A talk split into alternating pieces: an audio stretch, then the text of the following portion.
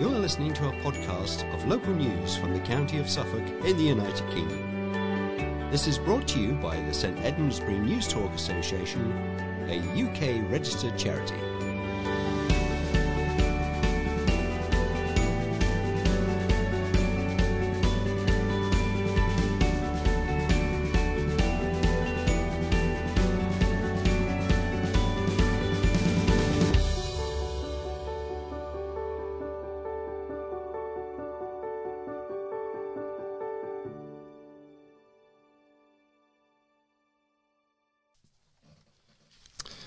Hello and welcome to the 1864th edition of the St Edmundsbury News Talk for the 3rd of February 2022. The editor of this edition is myself, Graham, the producer is Mary, and your readers are myself, Graham and Chris. We should also mention our processing teams who work hard behind the scenes to copy and dispatch this memory stick to you. We will repeat any telephone numbers that are in this edition at the end of the memory stick. And what we'll do is we'll start with headlines, first of all. Concerns over road diversion. Long empty middle school site could become homes.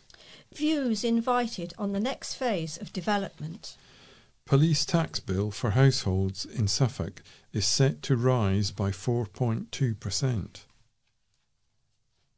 Concerns have been raised about traffic being diverted through a town due to ongoing works on the A14. Improvements are taking place on the A14 between Stowmarket and Claydon, and National Highways has set up a diversion along the High Street in Needham Market.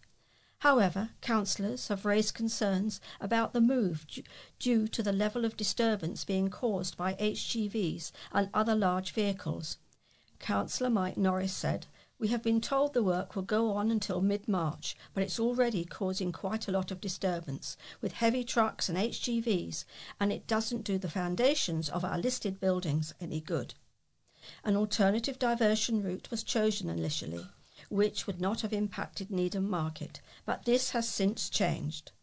The District Councillor said despite putting questions to National Highways around why the High Street was chosen as a diversion route, there has been a lack of communication from them. Based on feedback from residents around concerns of speeding vehicles, as of last Monday, a speed camera van will be placed at random locations in the High Street. A representative from National Highways said, "We appreciate that living near roadworks is not easy, and we are grateful for people's patience while we deliver these vital improvements. We will continue to monitor the B113 diversion route and always welcome feedback from local people, which will help us improve how we work in the future." The work is being carried out to allow for an upgrade to the barriers and drainage on the A14 and to improve safety for all road users. From March until mid-March, the westbound carriage of the A14 between junctions 50 and 52 will be closed to allow for the repair and installation of new crash barriers. In mid-March, for 5 nights, the eastbound carriageway of the A14 between junctions 50 and 52 will be closed to allow for the removal of temporary barriers and narrow lanes. There will be a pause in the programme to allow for concrete survey work to take place on the A14 near Bury St Edmunds. Once complete, work will continue to finalise the crash barrier repairs. Long empty middle school site could become homes. A former school site in Bury St Edmunds, which has stood empty for 5 years, is for sale and has been marketed as a potential residential development. St James Church of England Middle School in the Vinefields near the Abbey Gardens closed in 2016, in the final phase of Suffolk's move to shut middle schools. Last year, the Diocese of St Edmundsbury and Ipswich said it was considering its options for the 4.66-acre site, after plans for a new church primary school were axed. The site is now being marketed through Savills as a residential development opportunity. A planning pre-application was submitted to West Suffolk Council to discuss its residential development potential. The sale is by informal tender with bids to be submitted by March the 17th. A council spokesman said they were unable to comment on the number of potential homes and any application would be considered against planning policy. A diocese spokesman said the land is held by an educational trust and the trustees must spend the proceeds towards another school or schools in the diocese. Trustees are required under charity law to ensure that they achieve the best terms for any disposal and will reinvest in education, he said. The diocese has engaged Savills to commence the marketing process for the site. It is envisaged the property will be sold in due course, subject to planning consent being obtained by the purchaser. When asked about the site last year, Suffolk County Council said a new school was not required as they had sufficient primary places to meet demand in the town centre. Thomas Higgins, from the development team at Savills, Chelmsford, added the site could be suitable for a range of uses including residential, retirement or healthcare. Martin Taylor, chairman of the Bury Society, said they were generally supportive of redeveloping the site for residential use when the idea was raised 2 years ago. We also expressed preference for some of the existing buildings to be retained and converted into new homes, and that there should be a height restriction on any new build works to minimise impact on the Abbey Gardens, he said. The landscape setting of the Abbey Gardens and the rest of the Abbey of St Edmund ruins, looking east and with a backdrop of St James site, is very important. Residents are being invited to give their opinions on the next phase of a major development of 1,150 homes. The second phase of the Chiltern Woods development near Sudbury will involve the building of 243 homes, of which 30% will be affordable. Developer Taylor Wimpey will be holding an online public consultation to gauge the public's views from 5 p.m. on January the 31st until February the 14th. A webinar will also be held at 5 p.m. on February the 2nd, giving people the opportunity to ask questions of the project team. To join the webinar, visit www.taylorwimpey.com/chilternwoods. Sam Castling, Planning Manager for Taylor Wimpey London, said, "We are incredibly grateful to everyone who has shared their views on our proposals for the Chiltern Woods development over the past year. The feedback has led to significant changes to our designs for the whole site, and we believe that the development will be better as a result. Having launched our first phase of homes for sale this autumn, we are now seeking people's views on the second phase. We look forward to hearing what people think of our latest proposals." In March 2018, Babergh District Council granted outline planning permission for the development of land north of Woodhall Business Park, a quarter of which will be designated as affordable for rent or shared ownership. Land will also be provided for a new primary school with preschool facilities on the site, a village centre with new shops and community hall. A significant proportion of the site will be allocated as green space. Planning permission for the first phase of 200 new homes, known as Maidenfields, was granted in March 2021, with the first homes going on sale in September 2021. Stephen Plum, chair of the Council's Planning Committee, welcomed the approval of the first phase and said the homes would meet a need for housing in Suffolk. He added, "We are now a step closer to construction beginning on proposals, which not only offer a substantial amount of affordable homes and employment opportunities, but will also secure the infrastructure needed to keep pace with growth, including new schools and leisure facilities, meeting our ongoing ambition for Babergh to be somewhat that everyone is proud to call home." Police tax bill for households in Suffolk is set to rise by 4.2%. Families facing growing cost of living pressures will have to pay a 4.2% increase in the policing element of the council tax bill from April. Suffolk's Police and Crime Panel voted 9-1 for the council tax rise, which will mean a Band D home will pay an extra £10 for the year. Band B homes, the most common in Suffolk, will pay an extra £7.77. The proposal will generate an extra £2.5 million for the police force in 2022 to 2023. Conservative Police and Crime Commissioner Tim Passmore confirmed that £1 million will fund existing costs, with £1.4 million funding an upgrade to the control room to address 101 response times. Mr. Passmore said he was conscious the rise could be tough for cash-strapped families already facing cost-of-living pressures, but stressed the increase was vital for the service to function as needed. He said, "I do absolutely understand a lot of people are feeling the pressure because of the pandemic, and it is difficult for many people. That is why this is a particularly difficult, painful decision for me this year. I absolutely believe this is what we have to do to make sure Suffolk Constabulary can go from strength to strength, with all the additional complexities and change to the pattern of crime. In all my public engagement, including the recent consultation on my new police and crime plan, the one thing that comes through, loud and clear, is the public's dissatisfaction in the 101 service. It's absolutely crucial I address these concerns.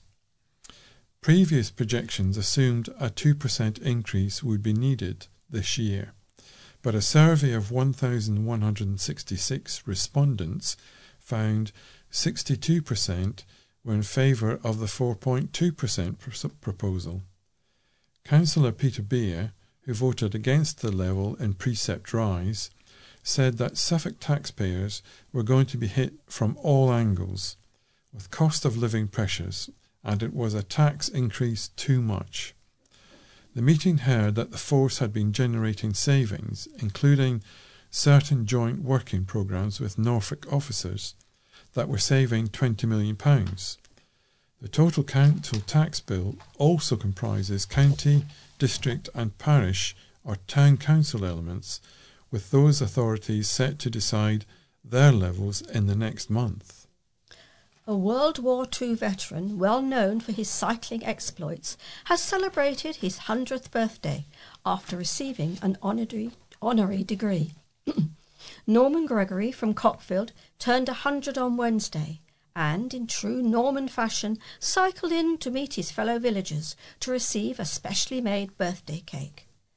The decorated RAF veteran was also awarded an honorary degree by York St. John University, where he studied teacher training in 1940, to which he said he was greatly honoured and astounded. Although Northumberland-born Norman is now 100, he shows no signs of slowing down and continues to ride his electric-assisted bike.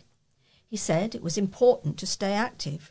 "You can't waste your time rusting away. You've got to keep mentally and physically active," he said. "I recommend people to take up any exercise, to get some fresh air and use their bodies physically. If you're a novice to cycling, you should hold fire a bit and do a short distance of 1 or 2 miles for the first week each day and increase it gradually. You've got to teach your muscles new habits." Norman, alongside friend Norman Kelly, spearheaded Suffolk's Love to Ride campaign and clocked up 5,350 miles in 2021 alone. The men acquired the joint nickname of Cockfield Normans and took part in Suffolk Church's Ride and Stride to raise money for the upkeep of local churches. Last year they raised more than £4,500. The former science teacher has taken part in the challenge for 13 or 14 years, and Norman has already clocked up over 300 miles on his bike this year. Norman has always had a passion for cycling. As a boy, he rode 20 miles each day from his home in Shrimpling to Sudbury Grammar School. The only time he was unable to cycle was when he was made a prisoner of war in May 1944, after his Lancaster plane was shot down over Germany. It's Norman's incredible stories of becoming one of the bomber boys of Bomber Command, training on Tiger Moth biplanes, and of learning to fly Wellingtons and Halifaxes that have inspired a new generation. Two pupils from Cockfield CEVCP School gave Norman a special card they had made at school and said they had enjoyed learning about his wartime experiences. Finley, aged 8, said, "My parents have told me stories about Norman, that he was in World War II and a bomber. It's incredible that he can remember it all." Finley said Norman was an inspiration and that if he could stay fit at 100, anyone could. "I think it's incredible that he's still cycling. My dad still thinks he can't ride a bike, and I keep telling him, well, look at Norman." Other Cockfield residents came to celebrate Norman's birthday. Linda Scottbolt, aged 78, said, "We all love him. He's such a dear man. He's an inspiration and to be admired to the life he's led. There are not many people this age with his memories left. I'm sure children are inspired by him." Norman also received a card from the Queen, to which he said he was honoured. A giant gold coin celebrating the year of the tiger has been unveiled by the Royal Mint. The 8 kilogram, or 17.6 pound coin, featuring a design to celebrate Chinese New Year, is the largest produced as part of the Shenxiu collection. The Mint said the 185mm, or 7.3-inch, coin blends elements of traditional British design and craftsmanship with ancient Chinese culture. It depicts the tiger face with its Chinese characters positioned nearby.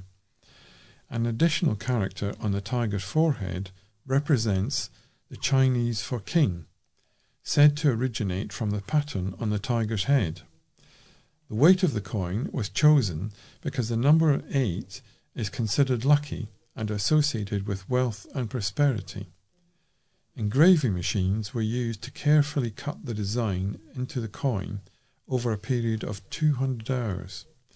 The 8 kilogram coin is available to be purchased by a collector, with a price, believed to be in the region of 6 figures, available on application to the Royal Mint. The new Omicron grant scheme is unveiled.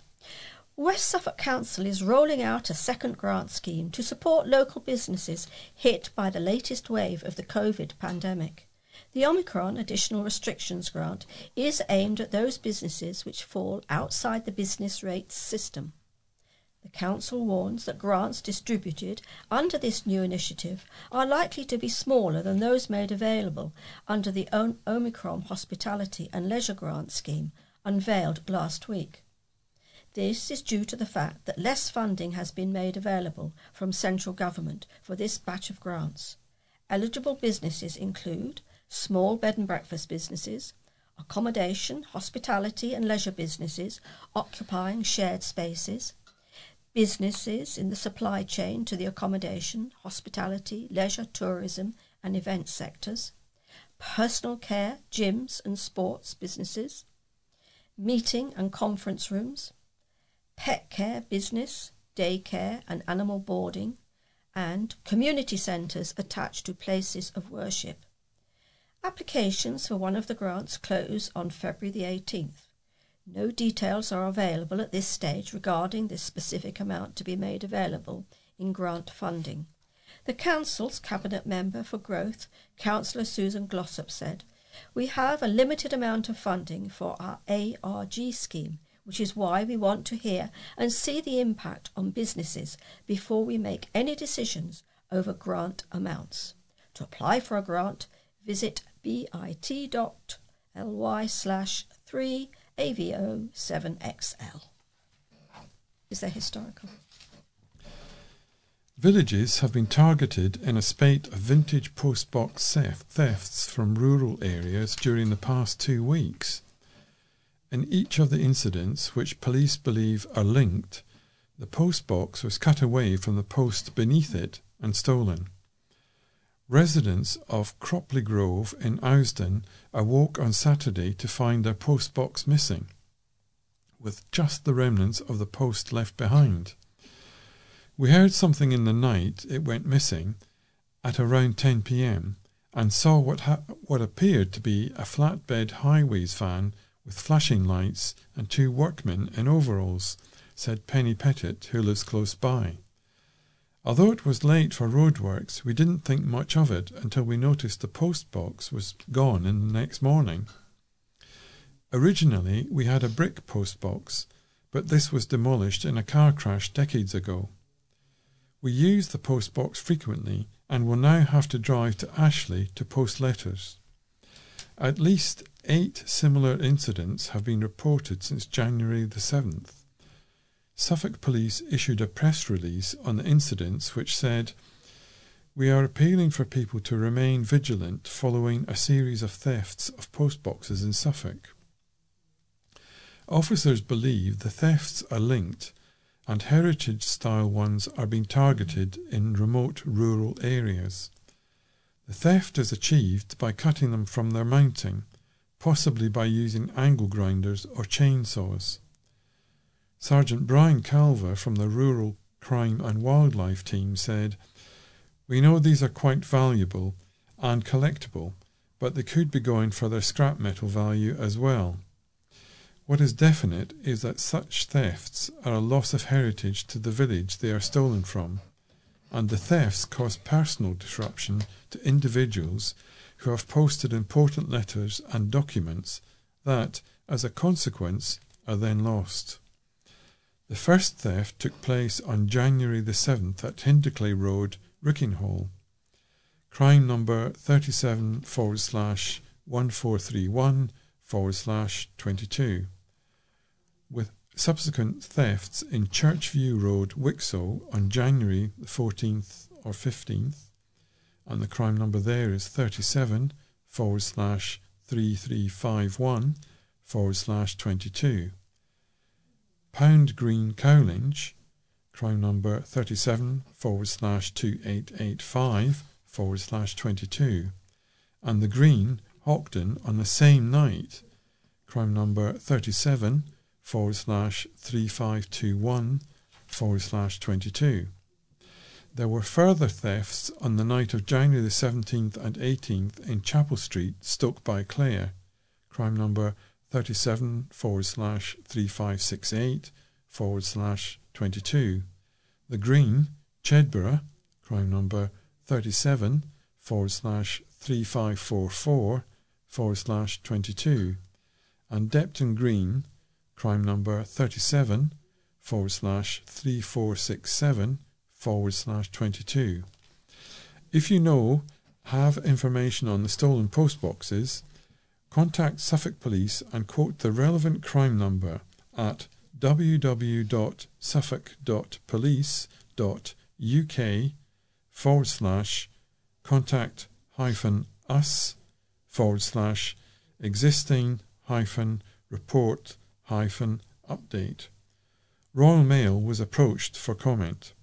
I'm just going to give the contact address for the police again, which is www.suffolk.police.uk/contact-us/existing-report-update. Children got to tell a tale or two to a very special guest at Milton Hall Library, Lisa, the therapy dog. The Milton Hall Hub site in Sheldrick Way had its first session on Monday for primary school children to meet and read to the rescue dog. Kate Ashton, Executive Library Manager, said, "We had 2 or 3 children at the first session and we are getting plenty of interest in the idea. So we expect more will join in over the next few weeks as more parents hear about it. It's a very new and exciting idea, and we are not aware of many libraries in the UK which run activities like this.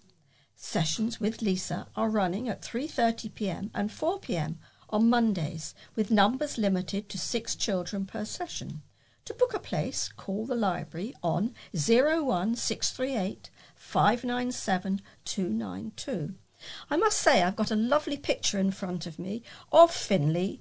He's aged 8 and he's reading to Lisa, the therapy dog, in the library. It's absolutely delightful. Suffolk is set to find out next month whether funding for ambitious bus improvement plans will be approved.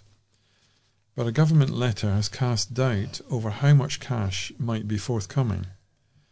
The £3 billion Bus Back Better scheme encouraged transport authorities across England to submit bus service improvement plans, BSIPs, with a financial ask, with Suffolk submitting a case for £77 million.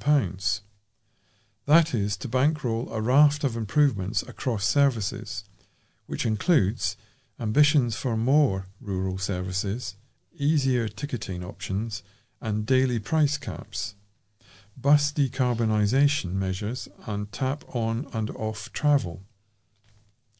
Suffolk had originally planned a £50 million enhanced partnership bid, where providers and the local authority work together to plan services, but upped it to £77 million over 3 years.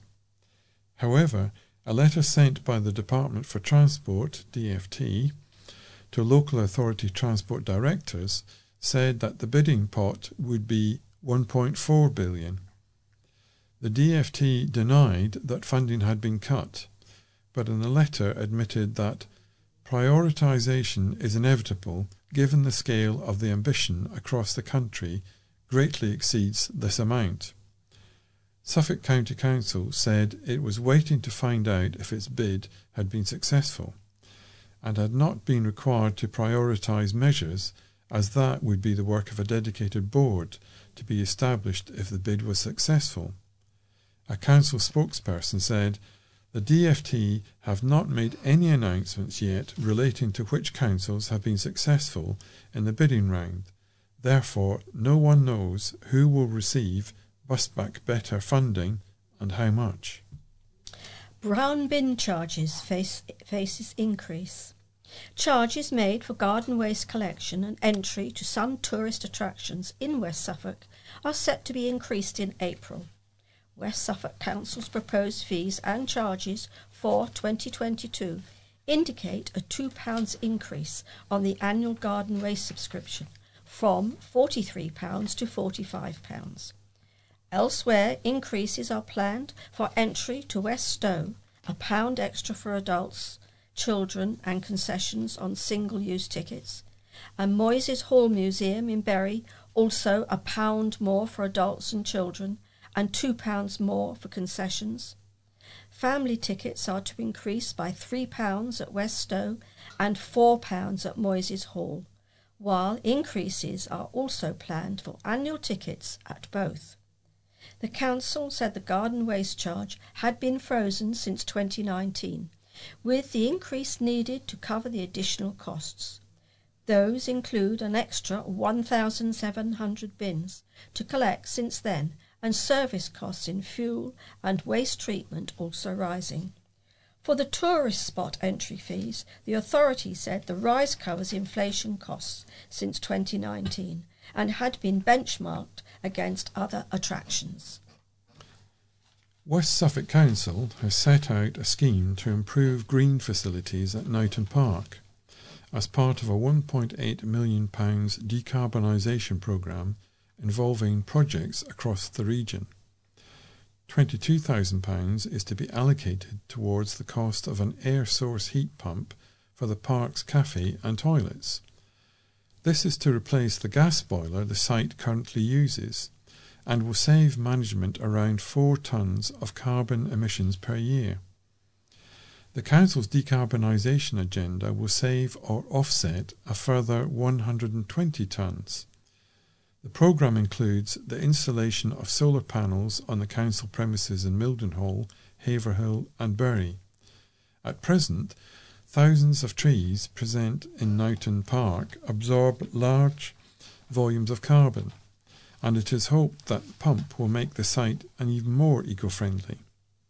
The Council's Cabinet Member for Resources and Property, Councillor Sarah Broughton, said, "By investing in our properties, both those where council services are based and those that we own and lease to tenants, we will not only improve their environmental performance, but also deliver year-on-year financial savings." Councillors' outrage over disruptive bikers. A county councillor has complained of unauthorised use of a field at the edge of Bury St Edmunds by off-road bikers.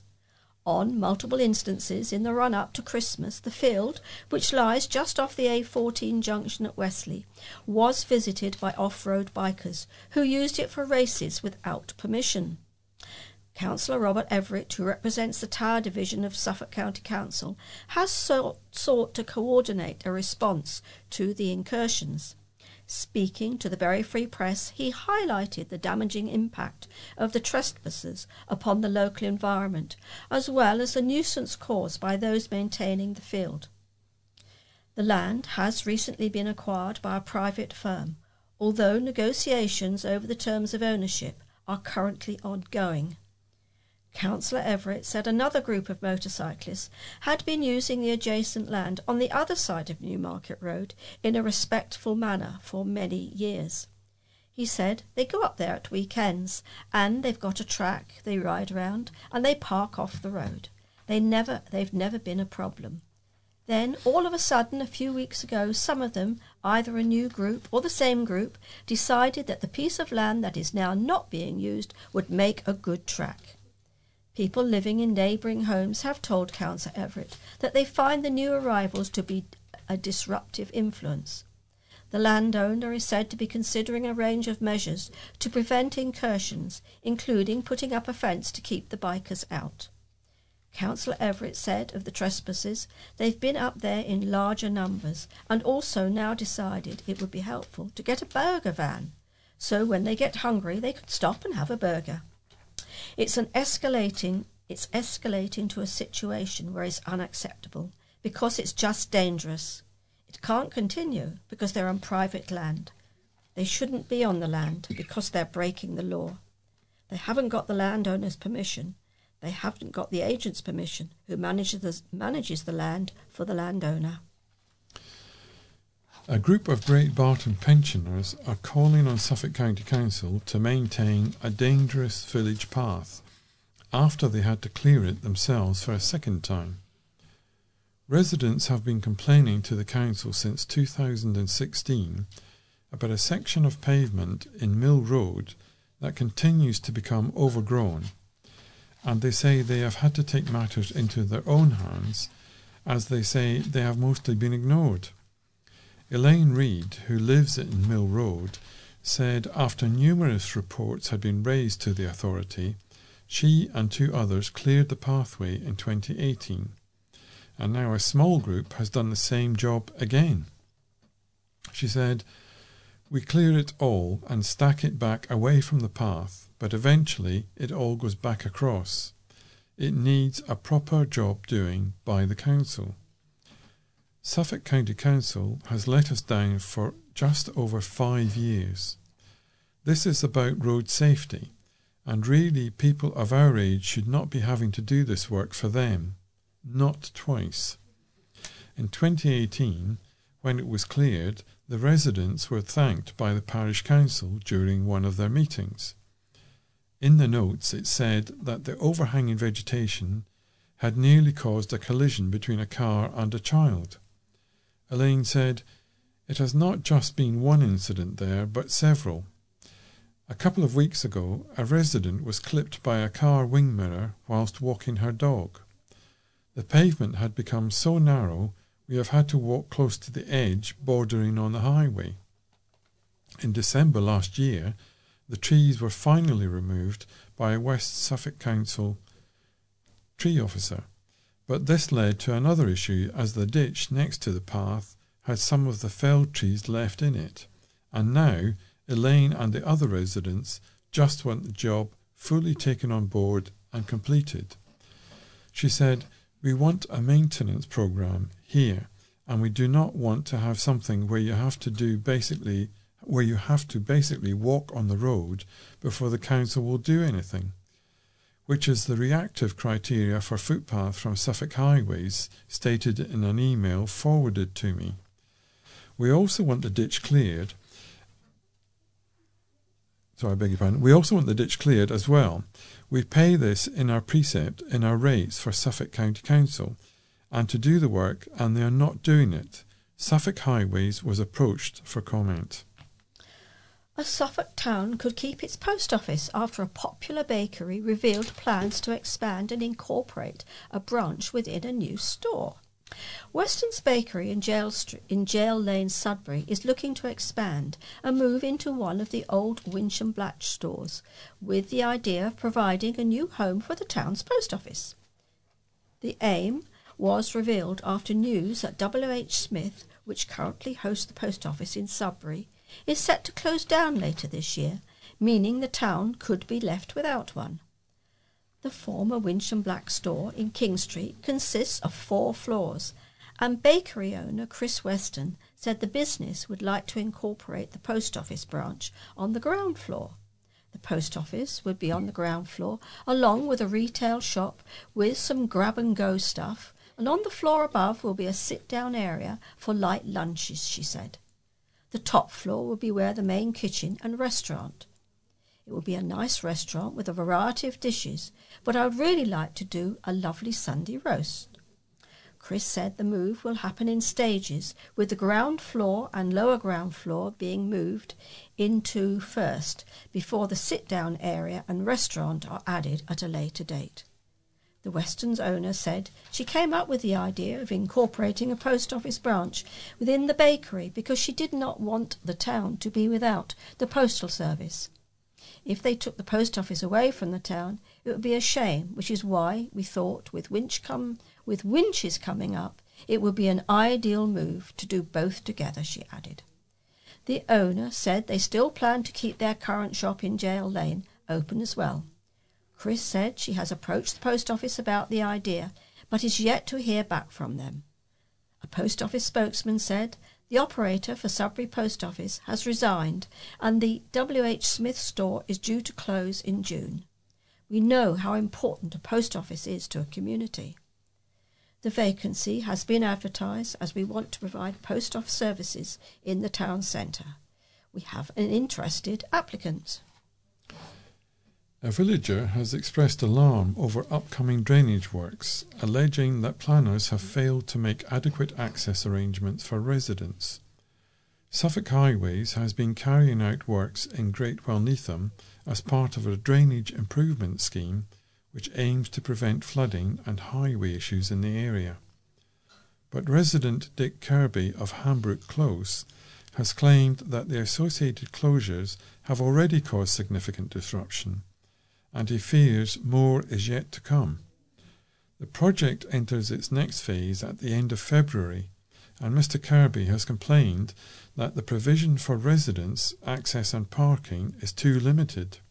In particular, he's concerned that works at the end of his road will effectively trap him inside the close, unable to use his car. Residents have received mixed responses from Suffolk Highways, having been directed to park their vehicles on a number of different roads nearby. Mr. Kirby insists that following these instructions would only take parking spaces away from residents of these streets, and that planners should instead negotiate the opening of adjacent private roads. Mr. Kirby said many of the householders in Hambrook Close were older people and depended on their vehicles to move even relatively short distances. He said he believed the works were necessary, but wished Suffolk Highways would take into account the impact of a lack of residential access arrangements. He said, "We need our vehicles to convey us, not only for shopping, which I can assure you gets progressively heavier as one gets older, but also for hospital and doctor's appointments. In fact, my family and I alone have 3 hospital appointments scheduled during the next few weeks. Additionally, Other residents used their vehicles to travel to and from work, the school run, while others use them for business purposes. Given the climatic conditions one associates with February and March, together with the slippery pavements, it is not good practice to suggest that people, particularly elderly ones, should walk appreciable distances. A spokesperson for Suffolk Highways said, "The final phase of the drainage improvement scheme will take place within Hambrook Close from the 25th of February to the 24th of March 2022. During this time, pedestrian and vehicular access for residents will be managed by staff on site, with sufficient space being provided for out-of-hours access. Off-street parking will be unrestricted at all times, and on-street parking will be available. However, it may not be available directly outside of a property." They added, "We would like to thank the residents of Great Wellneatham for their patience and understanding during our time on site." A horse sanctuary is caring for two ponies rescued from the scene of a car accident along the A11 at Red Lodge. Maria and Carey were admitted to Red Wings following the crash, which occurred around 11:55 p.m. on Tuesday, January the 11th. A third pony, thought to be Carey's mother, was killed in the incident, which closed the road for almost an hour. Following the initial crash, police had to shut the dual carriageway again between 3:30 a.m. and 8:30 a.m. when a further two horses broke out onto the road. The ponies were handed over to Red Wings after their owners could not be identified. For more information on donating to Red Wings, visit bit.ly/33YJFOW. And now we're going to move on to do some letters. And my first letter is from the Reverend Richard Stainer, Bradfield St George. Matt, countryside needs protection. I was so glad to read Matt Hancock's piece on the beauty of our Suffolk countryside, Bury Free Press, January the 21st. No doubt, since his fall from grace, he has had more time to enjoy it. We can only hope that this will encourage him to use what influence he has to ensure the government brings in tighter regulations, new laws and more money to protect it. For a start, he could persuade the government to restore the cuts made to the Environment Agency, EA, budget so that it had the manpower to improve the quality of our streams and rivers, only 14% of which are rated as of good ecological standard in England. None of them achieved a good chemical standard. Pollution from raw sewage discharges by water companies directly into rivers, chemical discharges from industry, and agricultural runoff are key sources of pollution, and there has been no improvement since 2016. Cuts at the EA have resulted in only major pollution events being followed up. Much less monitoring is taking place and fewer cases are being brought to court. Then there is the very real threat of the climate crisis, which needs urgent action.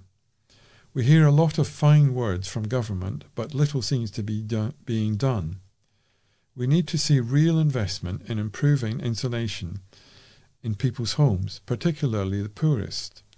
We need improvements in building regulations to make sure all houses being built have the highest environmental standards. We waste so much energy through housing that leaks heat into the atmosphere. Of course, Mr. Hancock's friends don't want to hear any of this, which is why they are trying to change the law to prevent noisy protests and deprive us of our civil liberties. Perhaps Mr. Hancock could also suggest to his friends in government that subsidies on fossil fuels need to be phased out and more money invested in an alternative energy source. A nationwide network of charging points for electric cars would also help to move people away from petrol and diesel versions.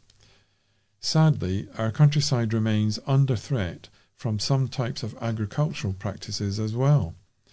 The use of chemicals has badly degraded our soils, so that infiltration is slow and flooding of fields and roads is increasingly commonplace. Deep ploughing and lack of cover crops in winter mean that there is a lack of humus to retain moisture, as alternating drought and heavy rain seem likely to be the pattern due to climate change. We seem very ill prepared for what is to come. Genetically modified crops are not the answer. As Mr Hancock's neighbouring MP Jo Churchill seems to think, she recently said, new genetic technologies could help us tackle some of the biggest challenges of our age around food security, climate change and biodiversity loss. This is just not the case. It will increase our need for more agrochemicals, as it has been shown in the USA. It is not time that the government is encouraged regenerative agriculture to put the soil back into good heart and increase nutrition and farmers' profits. It would also encourage many more of those bird species Mr Hancock likes to see and reduce pollution in our streams. So, when Mr Hancock gets back to the smoke, perhaps he could have a word with his friends in DEFRA and tell them that we still have a beautiful county, but it could be so much better with more investment and a bit more regulation. Diverse and fascinating? Undoubtedly, but with room for improvement. And that was the Reverend Richard Stainer of Bradfield St George. Be considerate on roads. Sir, I feel I have put fingers to keyboard. I feel I have to put fingers to keyboard after an incident that happened to me on my cycle. I would like to think I am a careful, considerate cyclist. I always signal, give way to motorists, and when on a cycle path, give way to pedestrians. I was cycling along Derby Road from Felixstowe Road and wishing to turn right into Foxhall Road at the traffic lights towards Ipswich Hospital. I signalled and was on the right-hand side to turn when the traffic lights changed. I started to move off when I could hear a siren going and was unsure where the noise was coming from. I stopped when I saw the blue lights flashing from Foxhall Road coming from the town centre. It was a police white van that wanted to turn right at traffic lights to come into Derby Road. Before they could turn, a white van from behind me overtook me from the left and tried to turn right into Foxhall Road. I had to stop and try to get out of the way for the police van to turn, and the white van had to suddenly stop to let them through. I would have thought that when you hear a siren going, you would give them the right of way, being considerate. This is what I was trying to do. If in any way I was in the wrong, I apologise, but I do feel the white van driver should have been more considerate. I would also like to know, with regards to motorists who go through an amber light, that is changing to red on crossings, if they are doing an illegal move. The Times have seen motorists go through amber lights when they should have stopped. Thank you for letting me get this off my chest. And that was written by Karen Walker of Ipswich. And this is a letter where the name and address was supplied, but it's not actually been printed. Roads cannot keep up with demand. Every week there are plans being submitted for permission to build houses, either small developments or large estates, yet no plans for new roads. All this growth without infrastructure is a recipe for disaster. Employment, schools, health services, shops and car parking fall short compared to the population growth. This is forcing more traffic onto the already overcrowded roads to satisfy these needs. Our town centres grind to a standstill as vehicles' exhausts pollute the air with fumes. The history of many road locations date back to the days of horse and carts and cannot cope with today's demands. A single traffic light for a road repair can and does cause major tailbacks. With people's lifestyles taking them to other towns for employment, a quick and direct route to a motorway is essential. In future, I hope this will be a major consideration for all developments. My next letter is written by Christine Nichols of Lowestoft, and she says, Sir, I'm very disappointed in the coverage of all the news and in the media this week about the new highway code rules.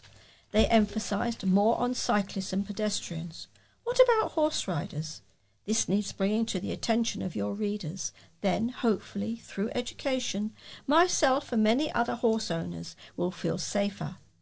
I have no choice but to ride on roads due to my location. Every day I put my horses and my life in danger due to drivers' ignorance and lack of knowing the law. Where I keep my horses, I have no option but to go on the roads to Blunderston. It's a daily death track. Well, Chris, I'm going to deviate slightly and do something slightly different for two small articles. Right, okay. And so the first one is perks that workers want. Flexibility in hours is one of the office perks that most workers want from their employers, according to research. A survey commissioned by workspace provider REFAP found that free tea, coffee and fruit and snacks were also popular benefits, while around 1 in 4 workers want a guaranteed day off on their birthday. The perks that workers want are as follows, and there are 10, and I'll start with number 10 and work my way up to the top one. Starting at 10, mental health support, 19%. Free snacks, 20%. Totally remote working, 20%. Free breakfast items, 21%. Having drinks hour on a Friday to wind down the week, that's a good one, 21%. Extra days holiday on a birthday, 24%. Oh, I wish I was still working. Free fruit, 24%.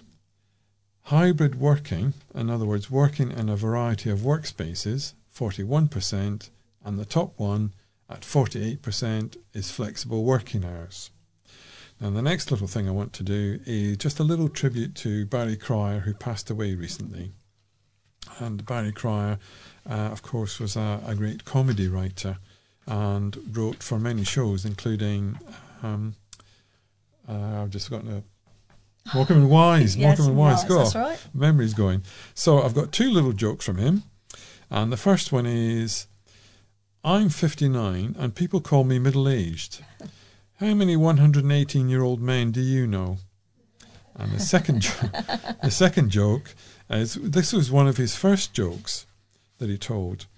And this is about a man driving down a country lane who runs over a cockerel.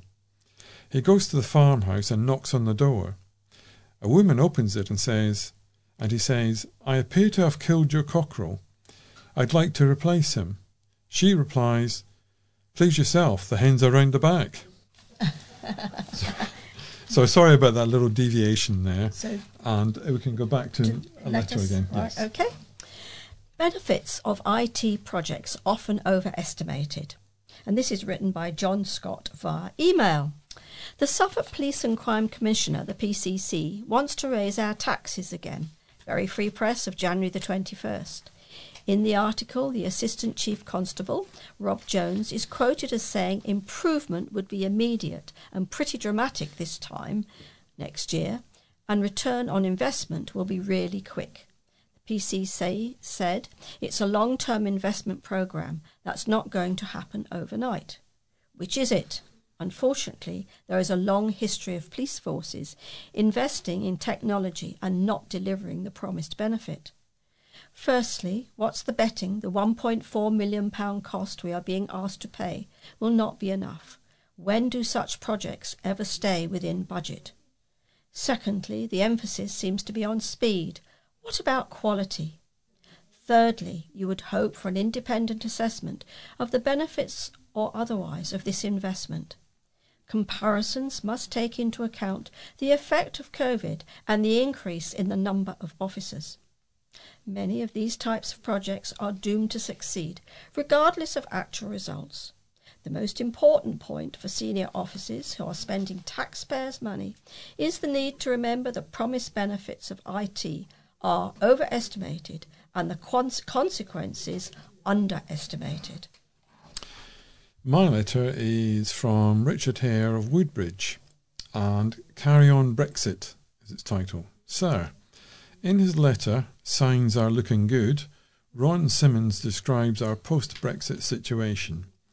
He says we have to get on with it and accept it. He's entitled to do so, although others may feel less inclined to acquiesce. However, he misquoted me. So, to clarify, I acknowledge clearly in my letter of January the 6th, to which he referred, that Brexiteers won the referendum due to just over 20% of the electorate not voting. I'll remind readers what was published. Yes, I know the argument that 20-something percent didn't bother to go out and vote, and that Brexiteers won, but that doesn't change the fact that 63% did not ask for Brexit. As for me, pouring cold water on Brexit, there is no need for me to do so. With government and other pro-Brexit politicians savaging each other routinely in a desperate bid to deliver the undeliverable and exonerate themselves from the damage caused, the rest of us have no choice but to watch on in despair. We all wait to see it demonstrated that Brexit is going to benefit our country, although there's fat chance of that happening with all the backstabbing and infighting among those who are supposed to be making it work. Carry on Brexit? Now there's an idea. Now my last letter is written by William Wicks via email, and his title is HGVs Need to Be Rooted Elsewhere. Copy of a letter to Councillor Peter Thompson, Suffolk County Councillor for Eastgate and Moretonhall Division. The development of the A14 has included many a bypass. Newmarket, Stowmarket, Needham Market, Ipswich and Bury St Edmunds, also many villages. It is strange that Suffolk Council has created the Eastern Relief Road at Bury, Beddingfield Way, Skyliner Way and Ruffin Tower Avenue, which runs parallel with the A14. Connected together with junctions 44 and 45, then makes a statement that it would expect HGVs to use junction 44, as this is the shortest route to the Suffolk Park from the west. Junction 45 at Ruffin is not busy, nothing like junction 44, which is a major route for people of Bury and Sudbury. When the main water pipe burst at junction 44, it created many problems for Bury. If the same happened at junction 45, it would have passed unnoticed. Beddingfield Way, Otterwill Road and Skyliner Way on Moretonhall with the busy local traffic, small roundabouts and parked cars is not a major route for an HGV. The condition of the roads tells you that. Otterwill Road has a bypass. It is called Compiègne Way. But with the opening of the Eastern Relief Road, you now see HGVs from Rougham Industrial Estate use Otterwell Road instead of Compiègne Way. The bypass for Beddingfield Way is the A14 between junctions 44 and 45, a good dual carriageway route. Because of the opening of the Eastern Relief Road, Moretonhall has become a major shortcut to the Suffolk Park and Rougham Industrial Park from all directions when there are better alternatives. Items need to be put in place, so these other routes are used. If not, Moretonhall will be overrun by HGVs. As Councillor for Moretonhall, could you please put items in place so this does happen? Beddingfield Way has been knocked to pieces with excessive HGV use, potholes, storm drains starting to twist over the bumps in the road. It sounds like there are 5 people with 2 kettle drums standing along the road, banging the drums when certain HGVs go by. As Councillor for Moretonhall, could you put things in place so Beddingfield Way is brought to a standard? So we do not hear that drum noise as it used to be. Now, we're just about to finish, but I would like to squeeze in one small item here. And this is because for those people that live in Bury, there's been a lot of frustration over the city fibre work that's being done. And I just feel I have to say, give you some notice on the dates for the different streets. The provisional start dates, that's what the dates I'm about to give you are for City Fibre's work in Bury St Edmunds Town Centre, and these have just been released. So St John Street and Brent Grovel Street will be done on February the 28th, remember that's the start date. High Baxter Street, March the 14th. Abbeygate Street, March the 21st, St Andrew Street North, May the 3rd, Churchgate Street, May the 16th, Angel Lane, May the 30th, Brent Grovel Street between Well Street and Risbygate Street, June the 27th, Hatter Street, June the 20th, Whiting Street, July the 18th, Woolhall Street, July the 18th, and Cornhill and Risbygate Street, August the 1st. Streets not mentioned may not be worked on until September. So I'm afraid, dear listeners, there's a lot of hold-ups yet to come in the centre of Bury. So we've come to the end of this edition now of St Edmundsbury News Talk. If you have any comments about the memory stick or difficulty playing it, please use the phone number on the pink sheet which you have been given, or put a note in the pouch when you return the memory stick to us.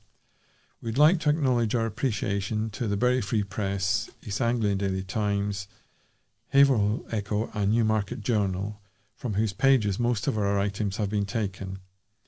News Talk will be back again next week, so until then, from Mary, Chris and myself, Graham, it's goodbye. Goodbye.